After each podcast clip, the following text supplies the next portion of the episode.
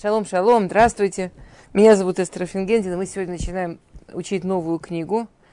На самом деле это совершенно потрясающая книга, которую, насколько я знаю, по-русски очень редко преподают. Честно говоря, на иврите тоже ее почему-то редко преподают. А, совершенно замечательная книга, называется «Оль Рахель».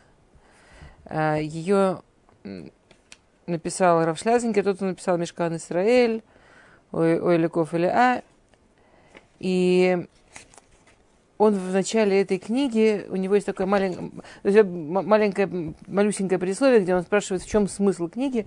И он, и он говорит очень интересную вещь. Он говорит, что, в принципе, смысл книги в том, чтобы современная женщина могла получить, современная религиозная женщина, которая любит учиться и которая любит посмотреть в источники, да, могла получить ответы на все свои вопросы, которые касаются ее самой которые касаются смысла того, что такое женщина, в чем заключается ее работа, в чем заключается, почему именно вот такие мецвод, они женские и так далее. Да? То есть понятно, что когда мы говорим про женские мецвод, в принципе, в двух словах мы говорим а, не, не только о том, что женщина должна сделать, но и в том, что, но и что такое женщина.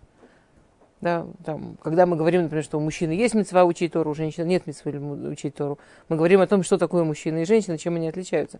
Когда мы говорим, что главные мецвод женщины – это именно да, три великие мецвы, это отделение халы, а, а, зажигание субботних свечей и, и не да, я думаю, как по-русски, не да, ну, и, и чистота семейной жизни, я вспомнила.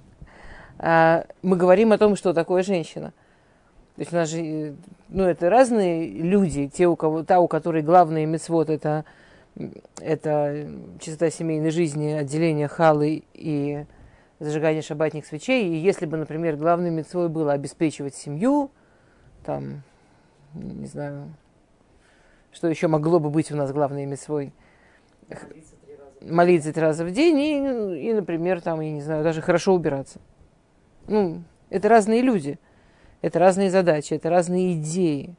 То есть смысл книги в том, чтобы разобраться на идейном уровне, что такое женщина, в чем это заключается и так далее. Теперь у нас будет некоторая проблема. Проблема такая. Книга действительно очень теоретическая. На мой вкус она потрясающе красивая, совершенно необычайно интересная, но очень теоретическая. То есть в ней в самой нет практически, ну нет никаких ни примеров, ни никакого облегчения для, для женской души. Поэтому я буду очень рассчитывать на вас, что если что-то... Я, конечно, стараюсь приводить примеры и так далее, но я очень рассчитываю на вас, что если что-то непонятно или недостаточно понятно, или слишком абстрактно, что вы мне это скажете, и мы будем вместе разбираться. Да, то есть а, те, кто вот там могут, вы знаете, вы можете писать, и, а, и тогда кстати, с урока на урок, да, это как-то быстро выставляется? Как это выставляется обычно, вы не знаете? Через неделю. Ну, неважно. Если, если более-менее быстро написать, то я, э, особенно мне, на почту, или так, чтобы я знала, что вы написали в, в Толдот, я с радостью отвечу в следующий раз и объясню лучше в следующий раз. А те, кто живые люди, да, я на вас очень-очень рассчитываю, что мы вместе сможем выучить эту книжку на уровне. А, первая часть, то есть, в принципе, идея книжки как раз, общая идея книжки, это как раз рассмотреть, что такое женщина, исходя из трех главных мецвод. То есть, в общем, книжка поделена на три большие части. А, потом есть заключительная часть, которую мы в записи не учим, но если кто-то ходил на мои уроки о интимной жизни, то это мы учили вот это вот приложение к этой книжке. И, конечно, если бы мы это учили после, то глубина оказалась бы совсем-совсем другой. Понятно, в записи мы такого учить не будем, но э, сегодня э, мы, начинаем сначала. Удивительное дело, мы начинаем сначала. Начало это такое не, не, некое предисловие, некое вступление, да. И я, я надеюсь, что тоже будет интересно. А потом мы вот пойдем по этим трем частям. Следующее. Ну, вы, в общем, вы увидите. Окей. А, э, эпитетом, эпитетом, господи, извините, эпиграфом, я еще помню, эпиграфом к, к, к, к психе, к видению, эпиграф к видению он использует э, известную цитату из Елкут Муни Нарут, «Эн адорот нигалин, эла бесхар нашим цитканиот, Шиеш Бедор, Шенеймар, זכר חסדו ואמונתו לבית ישראל. בני ישראל אין כתיב כאן אלא לבית ישראל. Да, пишет Ялкут Шимони на Мегилат Рут. Поколения спасутся в заслугу праведных женщин. То есть в любом поколении спасение, которое освобождение и בעזרת השם, когда придет Машиах, и конкретное спасение, освобождение, которое, слава Богу, происходит, к сожалению, необходимо в каждом поколении, происходит именно в заслугу праведных женщин, которые есть в каждом поколении. То есть если у нас сейчас есть, мы живы, мы живы, Сегодня очень больно об этом говорить после того, что произошло вчера, произошло сегодня, произошло месяц назад. Но если подумать, знаете, когда э, э, когда-то... Шалом, шалом, здрасте. Если подумать о том, в какой ситуации мы на самом деле находимся, и, и это чудо, что таких ужасных вещей относительно страшно говорить так про еврейскую жизнь, но относительно мало – во всяком случае, они очевидно показывают, что наше поколение тоже ему очень нужно спасение, ему очень нужна помощь. И говорит лучше мы, это всегда происходит заслугу праведных женщин. И он приводит, как доказать цитату из Таилим, Захар Хаздова ему на то Бейт Исраэль. Всевышний помнит и дает свое милосердие а, Лебейт Исраэль. Бейт Исраэль это не Бне Исраэль. Бне Исраэль это евреи, Бейт Исраэль это, это женщины, да. Это еврейки. И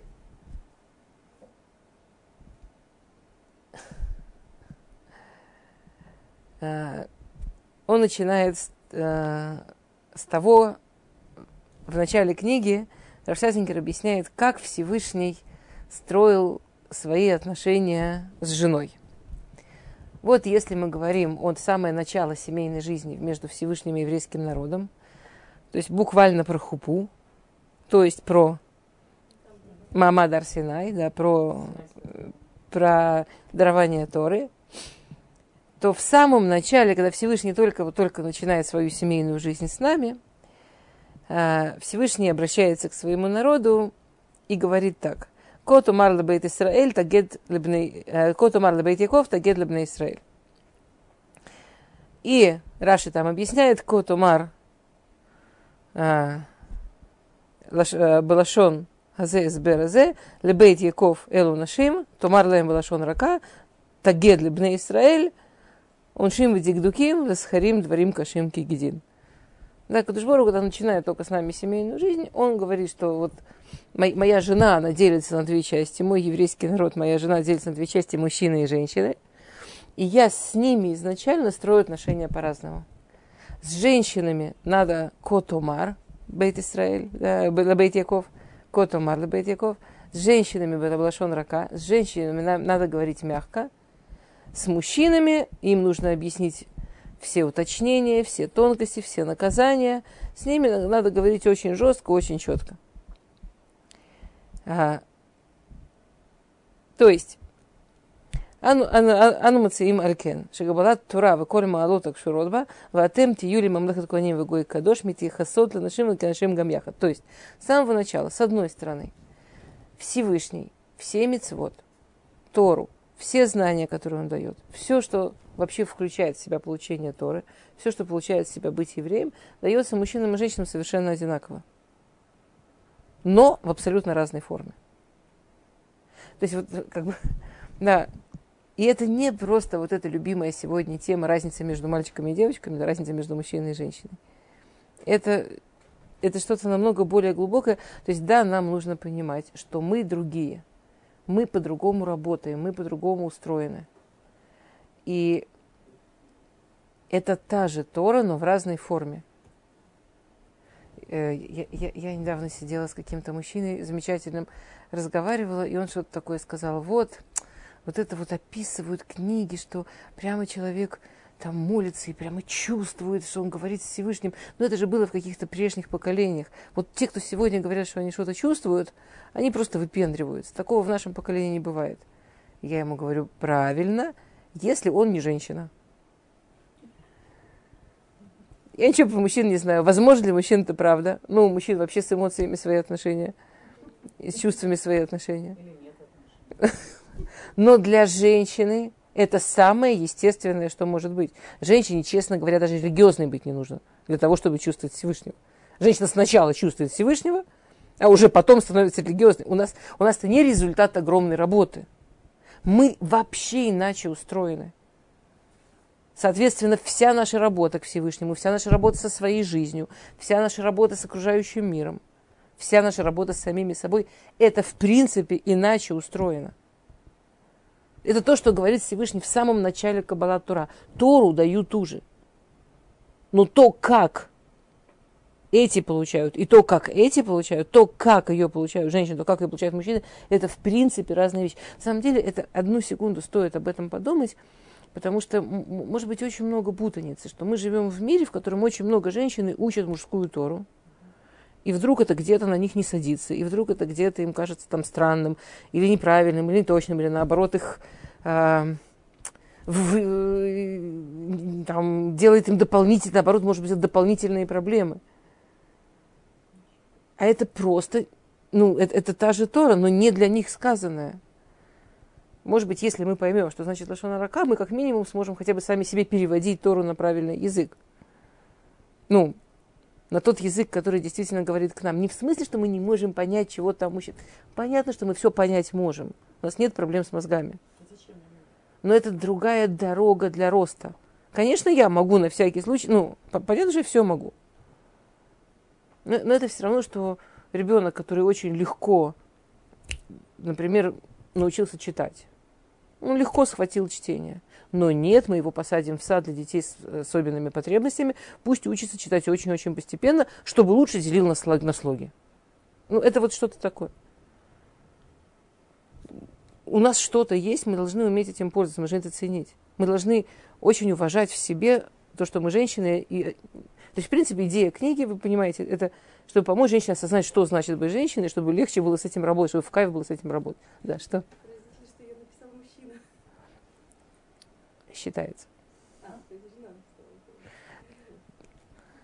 Это, они это очень вместе писали. Я это первый раз училась с его женой, с а еще, еще раз потом училась с его мамой. Вот его мама, его мама считает, что она очень сильно воздействовала на это все.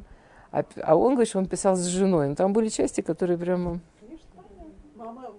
Они очень вместе писали. Скажем, Мешкан Исраиль, конечно, он сам писал. А тут очень большой, очень сильно вместе. Да. Кстати, это интересно, да, что все первые уроки и по этой книге, и по Оэль, и особенно по Рахель, но и по Оэль Яков вела его мама. Рабанит Шлязингер, она в свое время, во времена моей молодости, она была очень знаменитой тем, что именно она вела уроки по этим книгам. Именно мама, не жена. Жена, она более такая камерная, она хеврут, она с маленькими группами училась. А я, мне я захити, мне повезло, что я у нее училась.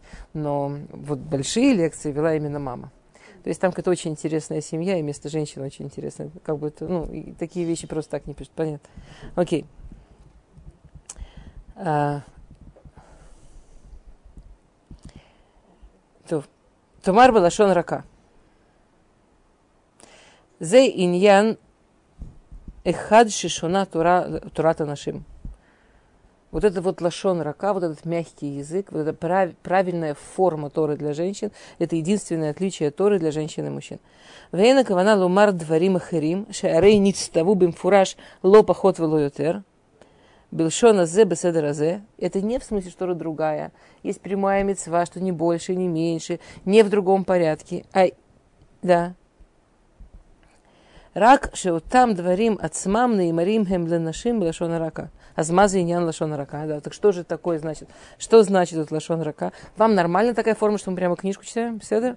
Мне просто так жалко. Я, она настолько укороченная, она настолько сама по себе э, сжатая, она настолько сама по себе, как вот что ее еще сжимать у меня, мне, мне трудно. Если вам будет так скучно, я, конечно, могу пересказывать, но... В общем, акицер, крутите но Я, это, это только его классически учат, если вам это будет неудобно говорить. А, Майньян лошонра. В чем смысл лошонрака? В чем смысл этого мягкого языка? В чем смысл того, как женщина учит Тору? А Тора аль-клальма алутея митмазегет бедераха хаим шелейша. Ломи тох кошеве амаль эле бедерах идгабрут веницахон.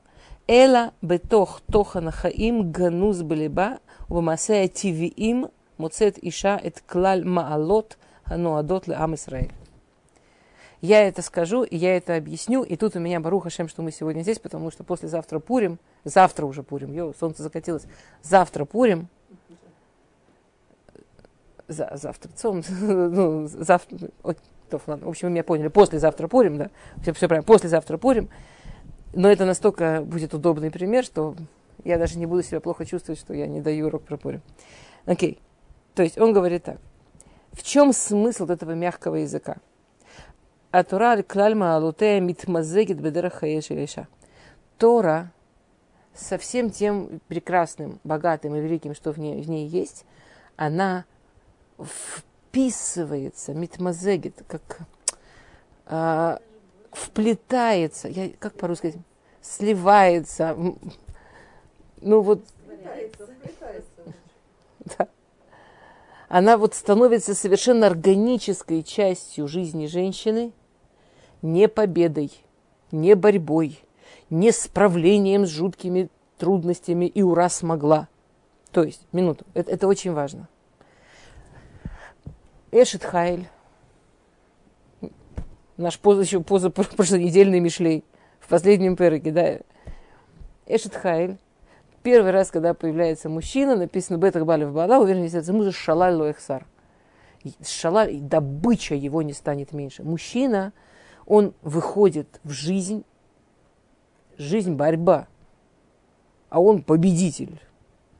И, и, или, или под мечом, или там под, под щитом. Он в, на борьбе. Он борется, он побеждает, он справляется с жуткими трудностями, он смог. Стиль жизни мужчины, да, он идет учить Тору, они это называют Милхамташель Тора. Борьба Торы. Они, да, у них хеврута спасибо не дерутся. Это называется огонь Торы. Если, если ну, когда я, мне муж рассказывал, что когда мальчики в Ешиве женятся, самое главное, что им объясняю, что жена не хеврута. Вторая фраза, она обидится. Не в смысле, что некоторые глупые девочки думают, что они хеврута, в смысле с ней учиться нельзя. Учиться можно, но не хеврута. С тендером не бить, дебилом не обзывать. А как? Так же неинтересно. Да, это женщина, с ней надо, была рака, с ней надо нежно. То есть, мужчина, я, я, я всегда это рассказываю, у меня это страшный пример из жизни. Я очень долго не могла сдать на права. У меня я несколько лет училась на права, пока я врубилась, что происходит. Потому что как бы я не дебил, и как бы любой дебил сдает на права. Ну, права это не, вы понимаете, водить машину это не великое знание, данное особенным людям. Все едут на машине. Я несколько лет не могла знать, пока я сообразила, что происходит. У меня был учитель мужчина, который каждый раз, когда мы садились в машину, у него была такая фраза в начале, он, он говорил так, трасса, трасса это война, водитель боец, ошибка стоит жизни. Поехали. Я не знаю, как другие женщины, меня то, я не хочу на войну. Я не боец. Я не хочу не стоить, чтобы это стоило жизни точно. Вот точно. Последнее, что я хочу, чтобы мои движения кому-то стоило жизни. То есть я вместо того, чтобы, как он думал, вдохновляться и с горящими глазами езжать вперед, я уже кроме тормоза меня не интересовало ничего. Потом, Барух Хашем, я сообразила. Я поменяла его на учительницу женщину, которая говорила, постепенно, поедем поговорим. Да не обращай ты так сильно туда внимания, расскажи, как дети. Я сдала через месяц. Я, я, я вожу машину очень много лет и хорошо, ну, Барухашем, Барухашем, ну, без проблем вожу Барухашем. То есть, ну, я реально, то, что сдала через месяц, видимо, это была моя действительность. Но эта действительность не могла проявиться, если меня засовывать в войну. Я не поеду в войну. Скажите мне, что на дороге сейчас война, я не выеду. Я туда не пойду. Это, это очень большая проблема, потому что если женщина, которая живет в мире мужчин, Не в смысле, что мы реально живем в мире мужчин. Я имею в виду, каждая женщина все-таки создает свою действительность, как любой человек. Да? Не в смысле именно женщина. Все. Проблема наша, что мы намного больше женщин, мы это еще увидим. Я немножко забегаю вперед. Поэтому я сейчас без объяснений, только как факт. Женщины намного больше пользуются улам Димайон, намного больше пользуются миром воображения, намного больше умеют его использовать практически. У нас будет прям целый несколько уроков про это я думаю, очень интересных, ну просто потрясающе интересных. Но другая сторона этого, что мы очень покупаемся на Улам Димайон, что мы очень, ну, что мы очень, вместо того, чтобы использовать это правильно, мы можем нарисовать себе какие-то вещи и в них попасться. То есть, скажем, женщина представляет себе мир мужской. Ей кажется, что действительно живет в мире, где страдания это круто, потому что их можно победить, война это вау, там вперед на баррикады, сейчас всех обгоню. Теперь проблема, что единственное, что женская реальность с этим может сделать, это, это включить «Ах, как я страдаю! Ах, как мне трудно, пожалейте меня!» Ну, все. То есть, если женщина действительно пытается жить в мире, в котором главная победа, ну вот, мы сейчас все преодолеем, вот они трудности, ничего, ничего, она не будет несчастлива, она не будет неуспешна. И что самое обидное, она не сможет с этим ничего реально сделать. Это не наша жизнь. Ну, невозможно, скажем, я, я возьму очень простой пример. Невозможно смотреть на маленького ребенка и думать, вот она беда-то, вот они трудности, ничего, это война, я смогу, я его на ноги поставлю. Ну, возможно, но будет несчастная мать и больной ребенок. Для того, чтобы была счастливая мать и здоровый ребенок, я должна на него смотреть и думать, самый классный ребенок на свете, какой подарок от Всевышнего, какая я счастливая. Вот на этой волне здоровая мать вырастет счастливого ребенка, счастливая мать вырастет здорового ребенка. Понимаете, о чем я говорю? Мы живем Балашон Рака. Не только Тора нам дана Балашон Рака. Нам мягким языком не просто Тора дана. Это наш здоровый способ жизни, который, естественно, нам подходит. Там, где мы ведем себя по дороге Лашон Рака, там, где мы ведем себя по дороге увидеть в жизни любовь, увидеть в жизни хорошее, увидеть в жизни, где я тут могу быть счастливой увидеть в жизни, где я могу кого-то сделать счастливым. Не убив себя, а получив от этого удовольствие, вот там будет моя настоящая Тора. Там, где я себя засекаю, что меня несет быть мужиком, побеждать, устраивать бои. Да. Баруха Тоду часто используют в своей речи, э, скажем так, нецензурные выражения. То есть становится какой-то просто принятой практикой. Я уже не говорю сейчас про там, вопросы Невульпе и так далее, что это просто оскверняет. Но это, это тоже какой-то э, поиск э, какой-то мужской части, то есть использовать такие слова в лексиконе. Возможно. словечко, то, что называлось.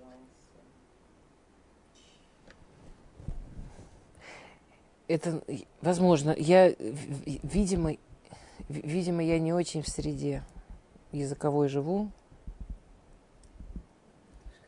У меня, я мало, я, я думаю, что я понимаю, о чем вы говорите. По-видимому, вы правы, это да, что если женщины говорят грубо и ведут себя грубо, это что-то... Есть путаница. То есть то, что он здесь пытается сказать, мне, мне кажется, я понимаю, о чем говорить. Есть путаница. А, не еврейский мир, там, феминистический мир, он пытается сказать так, у женщины раньше не было нифига места, женщина раньше была забитая, несчастная, там, вообще домашняя рабыня, сейчас мы ее вытаскиваем на свободу, даем ей равное место с мужчиной. Да? Теперь я даже не в сторону, что никогда в истории женщине не было так трудно, как в этом раскрепощенном мире, где благодаря вот этой всей системе упало всякое деление но при этом все равно женщина, никто не может за женщину быть беременной, никто не может за женщину кормить, никто не может за женщину на самом деле все равно вести дом, потому что женщина хочет, чтобы дом был такой, как она хочет. Даже если ее мужчина готов все, что угодно делать, я вам, как семейный психолог, могу сказать, вы представляете, сколько проблем это делает, и сколько этих женщин съедают своих мужей, именно тех, кто пытаются помогать. Потому что всегда все не так. Это всегда получается не тот дом, который она хотела. Но при этом она еще и работает мужчиной тоже. Как бы, то есть, ну, э, я сейчас даже не про это, а про то, что способ жизни. То есть, если мы изначально, ну, у нас в Торе, как бы в иудаизме женщина как бы изначально, у нас не было никогда проблем там с правами и так далее, да. Поэтому, может быть, это все особенно так, ну, не, лишнее, как, ну, не, неуместно. Но, но, если, но если мы подумаем, что разница между мужчиной и женщиной это дано. Э, кстати, феминизм очень смешно. Феминизм, он же переживал волны. Там сначала они боролись за равенство с мужчинами, потом они стали бороться за равенство с женщинами. Это борьба за равенство, это штука бесконечная. Потому что когда женщина вступает в борьбу, она оказывается, с одной стороны, настолько на чужой территории, настолько на неуютной территории, что она все время, мне кажется, что она просто чего-то не, ну, не, не додумала, почему так неуютно-то. А с другой стороны, есть часть женщины, которая от этого кайфует, потому что у нас же наше качество это медата гвура, медата дин. Ну, наше главное качество женщины это такая вот строгость, такая вот, чтобы вот, чтобы вот до конца, чтобы такая придирчивость. И ни один вот этот боец мужчина, ни один мужчина, который борется за победу, он же не такая придирчивая зануда, как женщина, которая начинает бороться за ту же самую свободу. Ну, мы же это делаем совсем трудно, совсем... Я, я, я очень люблю, ну, это, и как как-то меня Равыцкак, Равыцкак Зильбер послал там, что там нужно было сделать, э, кому-то помочь в суде, и, ну, меня и Рав Гордона, и мы там вдвоем. Это был единственный мой день в жизни, прожитый в суде. Потрясающее ощущение с Баруха Шема. Очень надеюсь, что Всевышний больше меня да, такой аттракцион не устроит. Но там сидели, до того, что все началось, сидели в коридоре люди, и все друг другу шептали, кто сегодня судья, кто сегодня судья. Причем они не спрашивали имя. Это женщина или мужчина. И когда услышали и поняли, что мужчина, то все сделали... По-видимому, опытные люди там знали, что ничего хуже судьи женщины. Вот это, женщина, которая в мужских сапогах, это вот это вот уже, это все, это там пощады не жди. Окей. Идея, идея того, что он говорит здесь, то есть, то есть когда, когда женщина это делает, даже не, Бог с ним, что-то там неприятно, некрасиво. Она себя вытаскивает из места, где она действительно может развиваться, где она действительно может что-то делать с этой жизнью. В место, которое будет с одной стороны неуютная, а с другой стороны очень затягивающая именно самые трудные, самые гвурные, самые такие, самые сложные ее стороны. И, и это жалко. Да? То есть он пишет, что, вот смотрите, есть замечательный вопрос. Я сейчас отхожу в сторону, в принципе, вы увидите, что я никуда далеко не ушла. Пурим. Все знают, да, написано в Пурим, а, что в Пурим что случилось? У Дима это Урав Икар. У, у, у евреев было Тора, радость, э, там, веселье и, и свет, и главное, да. Что, что, что там Раши пишет, что в Пурим евреи приняли Тору из любви. То есть на, э, во время получения Торы на Арсенай Всевышний поднял над нами гору, сказал, ну хотите, принимайте Тору, не хотите, Можете и не принимать. И мы приняли. Но от трепета. Ну, не, потому, что мы там прям э, поняли, как это нужно, классно, здорово, здорово, замечательно, дайте, дайте, а потому что поняли, что деваться некуда, что это, что это правильно. А в Пурим, после того, что пришло в Пурим, евреи приняли Тору. Да, Киему выкиблу.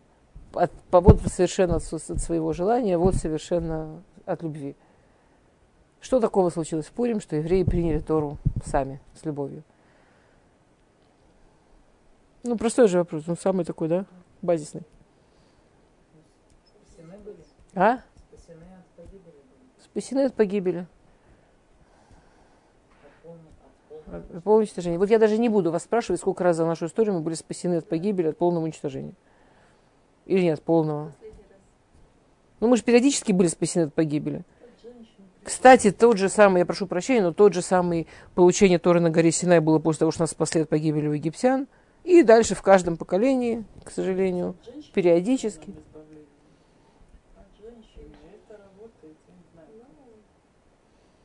Ну, это уже на таком более каббалистическом уровне можно. А?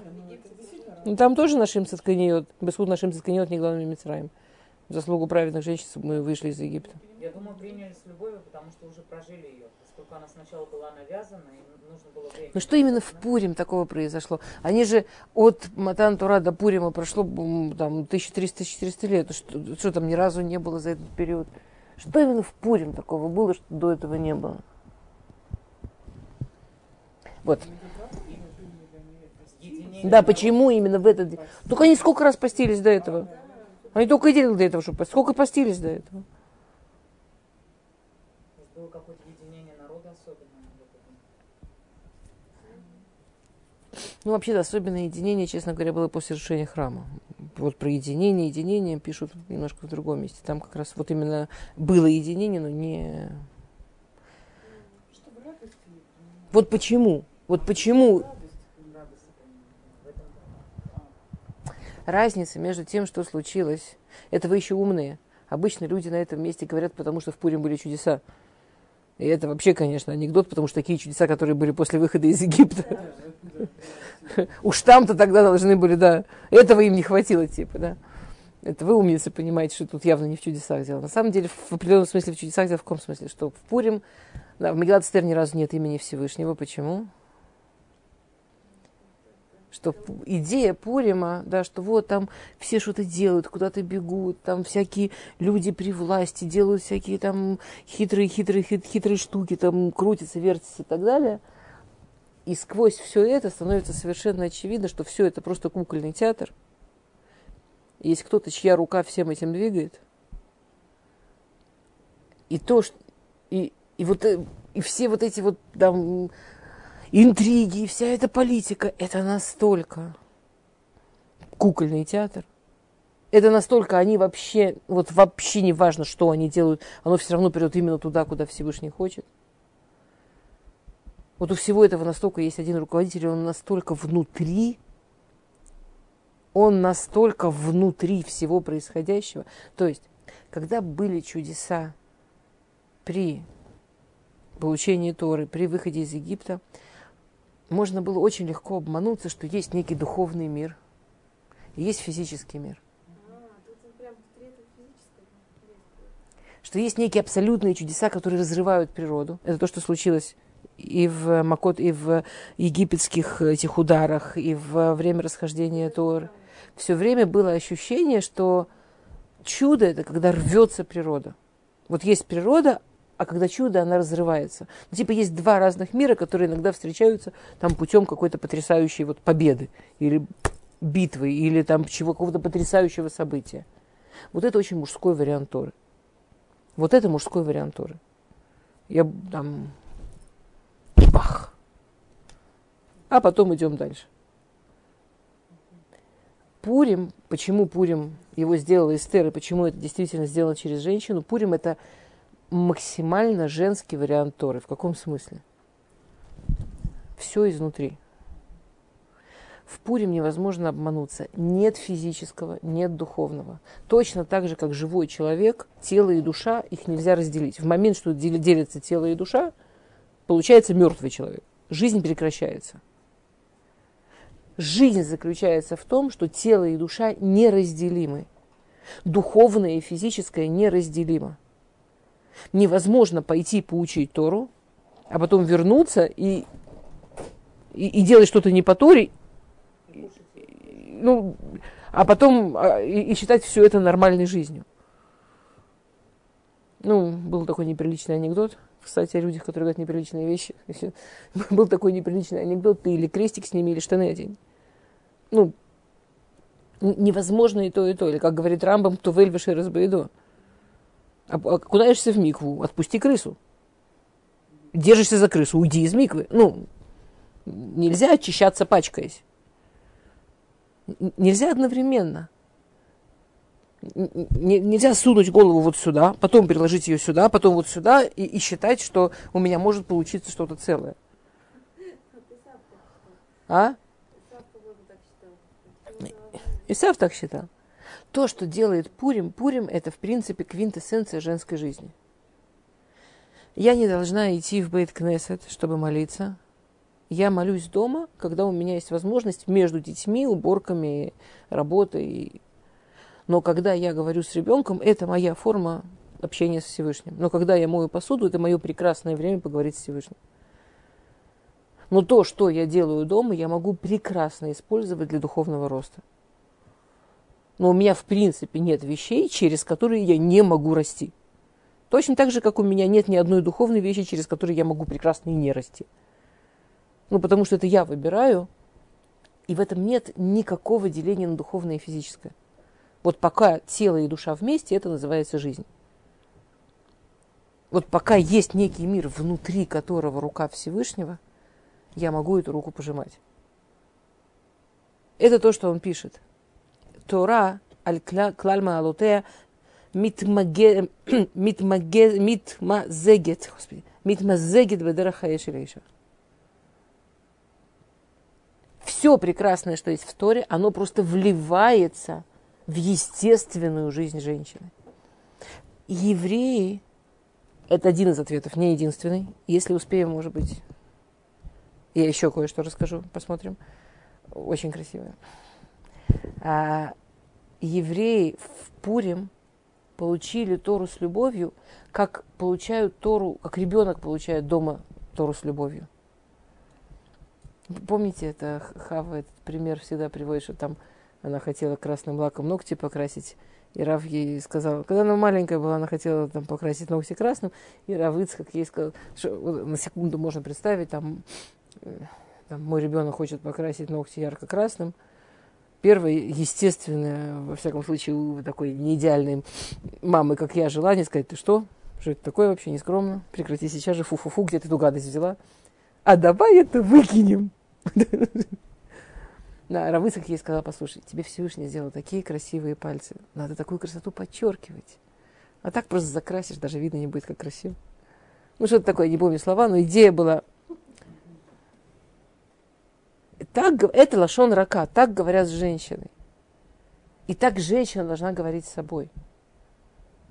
Я помню, я, ну, я такая балат чува была, мне все объяснили про цниют, я поняла, как стыдно показывать свое тело, не дай бог, не дай бог. И я работала там в, в школе, и, и там э, мы должны были вести девочек на пляж, разумеется, кошерно, и со мной вместе ехала учительница хасидка из, из очень хорошей хасидской семьи. И, и мы с ней обсуждали, то есть я говорю, слушай, как мы объясним девочкам, что нужно в одежде плавать, там, чтобы купальники не одевали. Она говорит, ну а какая проблема, там же женский пляж. Я говорю, в каком смысле? Она говорит, ну смотри, Всевышний дал женщине такое прекрасное тело. Если она чувствует, что такую красоту она хочет только для мужа, ее право. Если она этого не чувствует, женский пляж, никаких проблем. Но это же очень красиво. Как она со своей красотой? Я с моей большущей головой чуть в обморок не упала. Ну, я вообще по-другому понимала, почему скромной надо быть. Спрячьте эту гадость. Конечно, понятно, понятно, разумеется. Еврейский взгляд, вообще ну, такой корневой взгляд Торы, есть что-то очень красивое, что-то бриллианты на дороге не разбрасывают. Настоящие произведения искусства их охраняют. К ним не относятся как к дешевке, которую кто угодно может подойти и пощупать. В этом идея Цниюта. Ну, кроме идеи достоинства и так далее, которые тоже ну, никак не относятся к тому, что что-то там, не дай бог, не так. Очень-очень так. Настолько так, что давайте это уважать, хранить и любить. Это... Лашон рака. У нас самих с собой должна быть лашон рака. У нас должно, если у нас есть лашон рака с собой, если у нас есть вот этот вот мягкий любовный язык с собой, он, естественно, будет наружу. Они получили Тору с любовью, как Тору с любовью получают от мамы, у которой достаточно мягкости и любви к себе, чтобы выливать Тору с любовью на своих детей. И вот эту Тору, которую они жили дома, когда они увидели ее повсюду, когда они увидели, что весь мир Всевышний так. Да, Давид говорит, что Всевышний говорит про Израиль, бни пхури Израиль. Мой сын, мой первенец Израиль. Мой сын, мой первенец Израиль. Что такое сын первенец? В чем отличие первенца от любого другого ребенка? Что первенец превращает маму в маму. Первый ребенок превращает маму в маму. До этого я была просто там девочка, женщина, неважно кто. Мой первый ребенок, он сделал меня мамой. То есть он всегда будет особенный. Он сделал переворот в моей жизни. Я стала чем-то большим, чем была до него. А маленький ребенок, он в любом случае, даже если он не первенец, он же вызывает особенные чувства. Никто не смотрит там на двухнедельного, двухмесячного, даже годовалого малыша и не думает так. Будешь себя хорошо вести, буду тебя любить. Будешь достоин. Не будешь себя хорошо вести, иди отсюда. Сам справляйся. Никто так не думает. Они нам ничего не дают. Они только берут. И мы счастливы давать. И мы их несем, носим на себе и счастливы. И мы их обнимаем, и это радость. И мы их кормим, и, и это удовольствие, что очень трудно с этим что-то сравнить. А если это еще и первенец, что прибавляется вся эта буря чувства этой вот революции. Теперь, как человек должен себя воспринимать? Особенно женщина, которая должна это дальше, и у которой, исходя из лошона рака, вообще дорог, дороги другой нет себя воспринимать. Как человек должен себя воспринимать? Значит, знаете, вот это известное выражение Равнахман Бреслов, в день, когда ты родился, ты доказал, что мир без тебя не может. Типа Всевышний говорит, в моем мире чего-то абсолютно не хватает, он без этого не может существовать, вот эта душа обязательно должна родиться, и это я, и это каждое я. То есть в день рождения мы подтверждаем, или это то, то, ради чего есть день рождения, мы должны об этом еще раз подумать, мы должны это еще раз подтвердить себе, там, что этот мир без меня не может. Я очень ценная, я очень важная. Говорит Давида Мелах, Куамараша говорит Всевышний, Бни Бхурията, они гаем елдетиха. Вот так человек должен про себя думать каждый день, как будто Всевышний меня родил сегодня. Бни Бхури Израиль, мой сын, мой первенец Израиль, вот ты еврей, ты для Всевышнего, как вот этот вот ребенок, которого любят просто так, как вот этот первенец, который превратил Всевышнего в отца. Они гаем детей, как будто я тебя сегодня родил, каждый день. Кстати, очень простая мысль, если честно, что мы делаем на едаем утром. Потому что каждую ночь душа уходит, проходит мини там решение жить дальше, не жить. Вы знаете, что большинство людей умирают во сне. То есть каждое утро, что мы проснулись, это мини-день рождения, которым Всевышний подтвердил, что вот этот сегодняшний день мир без нас не может. И тут приходит Амалек. Амалек, да, Аман, Амалек, Амалек, гематрия, Сафек. Амалек это, это есть два вида зла в мире – один называется Амалек, это Сафек, другой называется Паро, поговорим потом, если будет, там будет место, не знаю, или впишется именно в тексте, это я не знаю. А?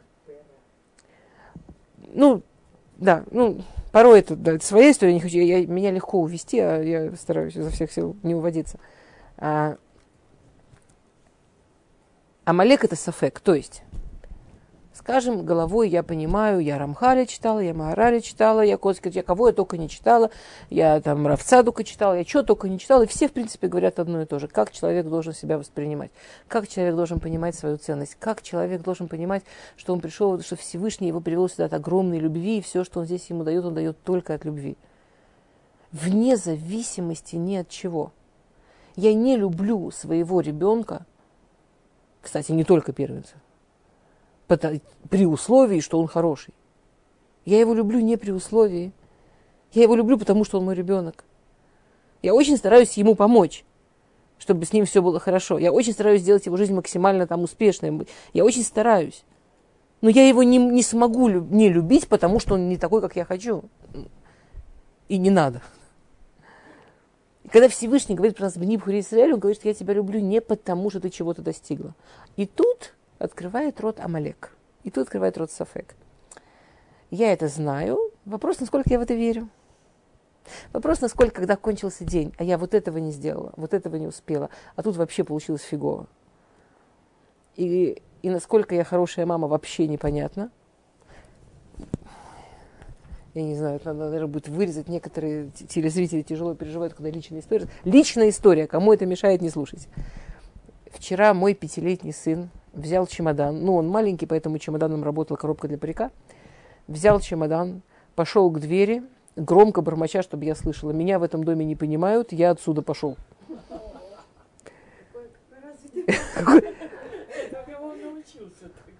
Я, я не видела такого вот прямо в такой форме, я не знаю. И он хотел меня привести к какой-то мысли. То есть я ему сказала, давай ты себя объясни, может, я смогу понять. Он сказал, что он не знает, не знает. По-моему, он, он мне сказал, ты вообще детей не понимаешь. То есть ни его, ни годовалую сестричку. Кого еще там могу не понимать? Он же старший из младших. В серии младших он старший. А, и мы с ним там сидели, обсуждали, что, что бы он хотел от меня получить. Очень, очень серьезное э, дело. Я к чему? Даже пятилетний ребенок периодически дает маме, даже очень опытной, маме, которой свои там дети уже неизвестно, ну даже очень опытная, очень многолетняя в смысле мама – даже от пятилетнего ребенка периодически получает «ты недостаточно хорошая мама». А получать от мамы, от детей вообще какая-то прекрасная мама, это ну, не каждый день у мам случается. У детей намного больше к нам претензий и намного больше идей, чего бы могло быть иначе. Значит, как мама я никогда не доделала. Ну, я сама с собой тоже сижу. Вы про многих детей думаете, что вы прям все сделали, что хотели бы, что могли бы. Это же нормальная голова мамы. Вот тут можно было еще, и вот тут нужно было еще, и вот тут могла бы по-другому. Нет, это нормальная голова. То есть как мама, мы всегда все не доделали. Как жена, куча к себе вопросов могла бы еще. Как домохозяйка, как, как и при этом, при всем там мы работаем, и при этом, и везде могли бы еще. И тут приходит Амалек, и тут приходит Аман и говорит, а как, с чего ты взяла, что вообще ты в порядке? Я уже молчу, тебя любить надо. Это, это Аман. Вот это, то, что, вот это то, что говорит Аман. Это то, что говорит Амалек внутри человека. Слышали такое выражение Амалек внутри еврея? Да. Вот это он. Вот эти мысли типа, а что тебя вдруг любить надо? А что ты взяла, что достойна? А что ты взяла, что ты вообще такая хорошая? Вот давай ты вот это, это, это сделаешь, тогда еще посмотрим. Давай ты вот это, это успеешь. А давай ты вот так будешь выглядеть. А давай ты... Вот, вот это вот все. Вот это Аман, вот это Амалек. Вот кого, если кого-то интересует, что такое Амалек внутри, и тут начинается не женский язык. Не в смысле, что мужчина, так сказать, а в смысле антиженский язык в женщине. А вот сначала смоги, а вот сначала сделай, а вот сначала все доведи до совершенства, вот потом тебя посмотрим. Вот потом посмотрим, насколько ты достойна, и насколько тебя любить нужно, насколько вообще, что ты ждешь. Чего ты знаешь? Что за гордынь такая вообще? М? И, и типа, да, типа, вот она скромность, вот она справедливость. И тут еще включается вот эта женская скрупулезность, вот это женская максимализм, вот это женский дин, когда ко всем строго, и, и к себе строго, и ко всем. И ей самой это так больно, что это все и выливается наружу. И муж не в порядке, и дети не в порядке. И вот тут уже появляется такая критичная мама, с таким критичным взглядом, которая все видит, все замечает. Она берется оттуда, она от Амалека берется. Она от этого сафека, насколько я. Она от того, что все эти знания про то, что я любимый ребенок Всевышнего, каждый день, сегодня, фактом того, что я жива, он подтверждает, что я ему абсолютно необходима.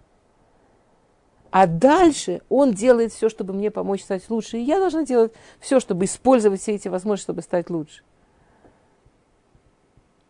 Есть такая Аллаха, что когда считают, сколько нужно дать э, еды ребенку, там денег на еду ребенку, что ее нужно дать много. Потому что не все, что ребенку дают, он использует как еду. Что-то использует как игру, что-то он там исследует. Мы любимые дети Всевышнего. Он нам очень много дает. Даже если мы что-то выкидываем, и даже если мы что-то не используем, и даже если что-то используем не туда. Он нам очень много дает. Надо хотя бы часть положить в рот. Надо хотя бы часть но, но мы это можем положить в рот, только если нам вкусно. А нам будет вкусно, если мы рады положить в рот, если мы распробуем, если мы... Ну, помните то, что мы в Шире Ширим все это учили про, про использование себя для того, чтобы получать удовольствие от жизни? А про помощь нас Адар Марбим Басимха. В ходе Тадар нужно учиться получить, быть счастливым, нужно учиться радоваться, нужно учиться быть более радостным, чем даже хотелось бы от тех обстоятельств, которые происходят. И когда вот это вот, то есть Пурим – это такая прикольная, очень жизненная история. Евреи себя плохо вели. Плохо. Евреи пошли на пира Хашвироша. Евреи на этом пиру сделали что-то такое, что Мифаршим сравнивают с тем, что при ребенке на отца напали там, и бьют, оскорбляют, плюют в него, ребенок стоит и, и подбадривает. Не только не защищает, не только не плачет, не только не испугался, а еще подбадривает. Евреи пришли на пир Хашвирошу, ели из посуды из Бетмигдаша. И так далее, и так далее, и так далее. И без проблем. По всем показателям, то есть по Агра, когда Аман приходит, там же не написано Мелах, что написано Мелах, когда Аман приходит к Всевышнему и говорит Ешно Амыхад, и говорит про вот этот один народ, который рассеян, которые ссорятся – которые вообще никакого ахдута. Вадате амелаха и намусима, мицвод не делают. Он говорит Богу про евреев. И это было состояние очень многих евреев тогда. То есть, если бы Всевышний нас любил за то, что мы сделали, за то, что мы смогли, нас бы действительно после Пурима не осталось. Но Всевышний нас любит, потому что мы его дети. И дает нам возможности, потому что мы его дети. И потому что он нас любит. Там он не, он не нас любит, потому что мы себя так ведем, а он нас любит, поэтому стоит себя правильно вести, поэтому стоит это правильно использовать.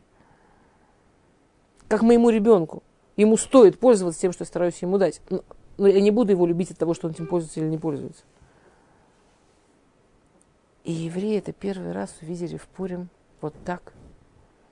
И у них первый раз получилось, что Симон упал, что, что получилось это понять что я ценен тем, что я есть, и меня нужно любить просто потому, что я тут, и я сама должна себя ценить, уважать, потому что я есть, и вот с этим нужно работать. Если у женщины получается вот, вот этот лошон рака, если у женщины получается таким языком с собой разговаривать и таким языком разговаривать дальше, вот это получается настоящая Тора, настоящий мир, исправленный мир. И нам не нужно делать уроки Торы ребенку. Это можно с ложкой, это можно с тем, как мы браху говорим, это можно с тем, с какой любовью мы еду готовим, это можно с тем, как мы обнимаем, когда мы делаем вместе насад едаем, или как мы обнимаем, когда мы там, зубки чистим. Это делается настолько вот изнутри, изнутри физической жизни идет настоящая духовность, и это настолько поле женщины – Окей, понятно, о чем тут написано? Если примеры слишком тоже абстрактные, говорите мне, потому, потому что я, вы же понимаете, я же хочу Пурим хотела притащить сюда. То. Давайте еще раз почитаем это место, что оно понятно, да? Тора клальма алутея. Митмазегит бедерах хаеш или иша. Ломи кошеве амаль. Ло дерах идгабрут венисахон. Эла, бетох тоха нахаима ганус балибау бамасе ативиим муцета иша эт клальма алот хано адот ам Исраэль. Да, давайте быстро переведем последний раз, чтобы проверить, что мы все, все, все поняли, да? Тора все свои высокие вещи, которые в ней есть, вплетает, вписывает, растворяет в дорогу жизни женщины не через тяжесть, не через тяжкий труд. Нет никакой проблемы объявить свою жизнь тяжестью и тяжким трудом. Убирать то, дом реально может быть тяжестью и тяжким трудом. Я, я слышала женщину, которая говорила, эти пирожки, в них вся моя кровь. Они с кровью, эти пирожки. Не, она как бы, она хотела сказать, типа, всю себя отдала, но она это через тяжесть... Но намного счастливее, опять, намного счастливее будет женщина, намного счастливее будут те, кто живут там, и счастливее и здоровее, если женщина делает из уборки дома что-нибудь, что ей приятно, что-нибудь, что ее радует. Или находит такой способ, как это сделать, чтобы ей от этого было в кайф, и ей от этого... И вот там будет настоящая жизнь, и там будет настоящая Тора. А тот самый чистый дом, ну, который она сделала на последнем издыхании, убивая себя, вот вообще не то. Вот вообще не туда. Хотя она герой. Но это не женская работа быть героем. Быть героем – это антиженское поведение. Окей? Вот, вот, вот. Не из тяжести, не из тяжкой работы, не через преодоление и даже не через победы. Понимаете, о чем речь, Нахон? Да? А бытох тоха нахаим изнутри самой жизни, где в, в, кажд, в сердце каждого поступка, в сердце самых естественных проявлений женщины есть все те великие духовные вещи, которые Всевышний хочет дать еврейскому народу. Окей? А. То давайте еще чуть-чуть. Силы есть. Вамруба Гмара, брахот. Гдула Автаха, Шиевтех Кудышборуху Нашим Ютер Мила Нашим. Да, сказано в Гмаре, Всевышний намного больше пообещал женщинам, чем мужчинам. Шинеймар, как сказано, Нашим аненот кумна шмана кули. Бнот бетухот азена имрати. Да, Ишияу говорит. Э, дословный перевод примерно такой. Шаненот. Нашим... Как же это по-русски? Шаненот. Да, женщины безмятежные. Расслаб, такие отдыхающие. Да. Шан, очень, очень спокойные. Очень безмятежное и классное слово. Женщины безмятежные кумно встанут, говорит Раши Бетхиат Намитим. Вот женщина, у которой есть вот такое спокойствие, безмятежность, может не волноваться, а, она встанет, когда будет, когда будут вставать из мертвых.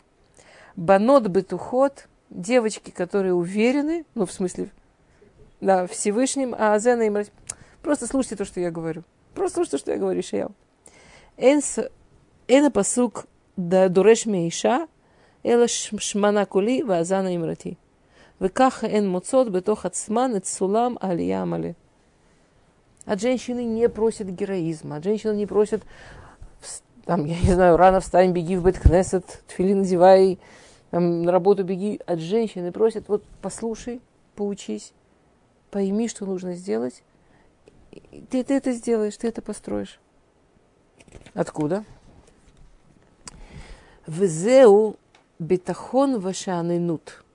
Хакирва ативит леколя нидраш мибейт Исраэль. И в чем же заключается вот эта вот безмятежность, это спокойствие, вот это вот, вот, этот, вот этот вот бетахон, вот эта уверенность в естественной близости уже, помните вот то, с чего мы начали про этого мужчину, который уверен, что никто не чувствует, когда молится? Да? А у женщины есть естественная близость природная близость к тому, что требуется от евреев. Альземи варехета иша. И это то, на что мы благословляем каждое утро. Шасани кирцоно. Меня ты сделал так, как хотел. Вот я соответствую твоему желанию. В чем смысл я соответствую твоему желанию? То, что должно быть у еврея, во мне есть естественным образом. Шан и нот есть много, вот это вот расслабленное женское, есть много перушим, но один из них, он соответствует тому, что мы говорили до сих пор. Хватит, не надо бороться. Наоборот. Расслабься и получай удовольствие. В тебе... По-честному, абсолютное большинство женщин получит удовольствие от того, чтобы ее дом был красивым и чтобы там было приятно. Очень естественно. Это не должно быть жертвой, это не должно быть из последних сил. Если она задастся с целью, чтобы ей там было удовольствие, и чтобы ее семья дома им было в удовольствие, она из этого сделает хобби, она из этого сделает что-то, что ей самой будет прикольно, что ей самой будет классно. Теперь окей, дай бог многодетная семья, и там есть много тоже, кто ссорит. Но опять, если для нее в этом есть какие-то дополнительные задачи, там научить детей, как правильно себя вести, или научить детей каким-то навыкам нужным, и, нау...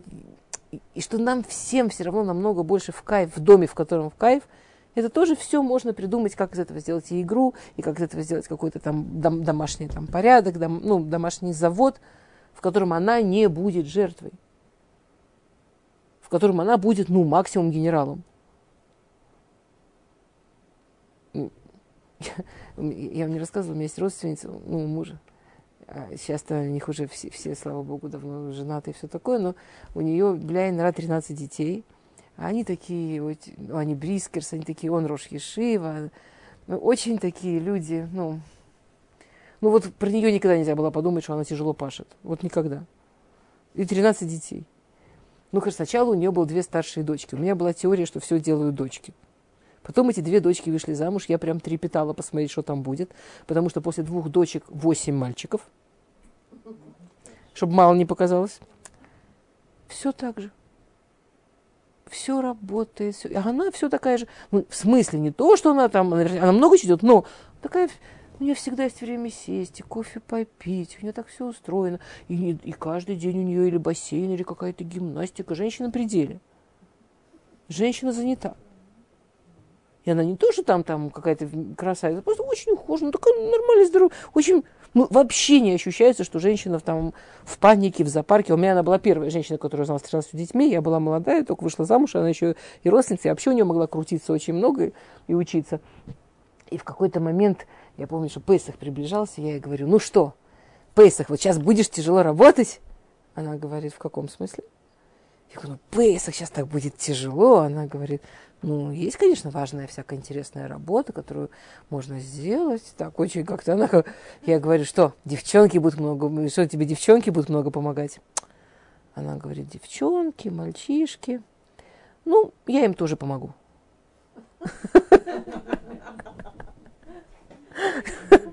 Ну, у человек королева, у человека есть царство, у каждого свои там вот совершенный шанынут. У, у, у нее есть прекрасная жизнь, ей очень повезло. У нее муж Тору учится, вообще счастливая. У нее, слава богу, куча здоровых детей родилась, вообще счастье сплошное. Не в смысле, что она чего-то не делала. У нее дома все, все были сыты, одеты, и все, все было аккуратненько. И... Но это как-то все так делалось женщина, вот у меня все время от нее было ощущение, ну вот у королевы есть царство, а там происходят всякие интересные вещи в этом царстве. Я, я, я как на экскурсию каждый раз туда лазила. Да. Ну, С, вот именно шанынут. Вот я от нее поняла, что такое шанынут. А? Вот не надо. Ну это же понятно, что надо. Нет проблемы с понятием надо. Послушайте, мне надо прийти дать урок в определенное время. Но это же не делает, что мне неинтересно, скучно или противно давать урок. Ну, ну надо. Ну что плохого в надо, а? Ну, не, ну хорошо, я, я имею в виду, что, ну чувствуется, что мне интересно его давать. Ну в смысле, ну мне же надо. Это же не то, что я там меня связанную. ну, а дома? Ну, надо, конечно, надо, много чего надо. Но есть что-то в голове, что в каких-то местах в жизни нас вставили в ситуацию героической мученицы. Знаете, как это как мой, мой, любимый Машаль из Дубнера. Я его, конечно, наверное, раз замучила, им сто раз рассказывала, но он такой замечательный, что еще, наверное, сто раз скажу. Да, что там богач попросил бедняка поднять чемодан к нему – и он смотрит из окна там издалека и видит, как бедняк тянет этот чемодан и говорит, ты не мой чемодан взял, это чужой, это не мой. Бедняк говорит, как ты оттуда видишь, как ты знаешь, что это не твой? Мой легкий. Ты так тяжело тащишь, точно не мой. Мой чемодан легкий. Если я любимый ребенок Всевышнего, значит Всевышний мне дал точно того мужа, который мне нужно, точно тех детей, которые только своей самой любимой дочке даст и точно ту жизнь. И она не может, я не хочу сказать, что у нас в жизни не может быть сложных моментов. Конечно, будут, ну, разумеется. Ну, потому что, ну, хорошо, когда о, этот мой пятилетний сын, вы же понимаете, мы в Хедре, мы сейчас там читать во все учимся. Он вчера, он мне вчера обещал все, что угодно, лишь бы не надо было садиться учиться. Он был готов пообещать что угодно, чтобы больше, только чтобы не учиться читать. Ну, ну, бывают уже людей в жизни сложно. То есть, если бы кто-то мог всего спросить, это трагедия. Вот вчера вечером это вдруг была трагедия. Вот ему очень не хотелось. Обычно он с удовольствием. Честно говоря, через пять минут, что он начал, тоже уже было с удовольствием. Но в какой-то момент этого вечера это была такая... И, честно говоря, из этого вполне можно увидеть трагедию. Живет ребенок маленький, никого не трогает. Да у него туч... Вообще в жизни каждого человека есть, ну, во-первых, есть объективно трудные вещи. Во-вторых, почти любую жизнь можно взять как материал и написать такую трагедию из жизни почти... Ну, я уверена, что все мы, кто здесь находимся, из жизни каждой из нас, при желании можно написать такую трагическую историю. Там Шекспир будет плакать от зависти. Реально, вообще не вря ни словом. Мы сами будем читать, будем реветь от вообще. В жизни каждой из нас можно взять и очень честно написать очень яркую, увлекательную и счастливую историю. Это зависит от того, как я выбираю видеть свою жизнь, как я выбираю ее жить, в каком жанре. В каком жанре я выбираю. А я буду выбирать, в каком жанре жить свою жизнь, в зависимости от того, во что я верю. Насколько я верю, что правильно. Теперь вот в этом мужском мире очень многие женщины ошибаются и начинают верить, что правильно быть победителем – что правильно пережить страшные трудности, но выйти с достоинством. Это не женский вариант. Женский вариант нашим шаны нот. Кумнат хиатамитим. Вот хотим хорошую жизнь здесь и хорошую жизнь в будущем мире. Успокоиться и научиться получать удовольствие. Не получается подумать, как переорганизовать свою жизнь, чтобы успокоиться и научиться получать удовольствие. Окей, ладно.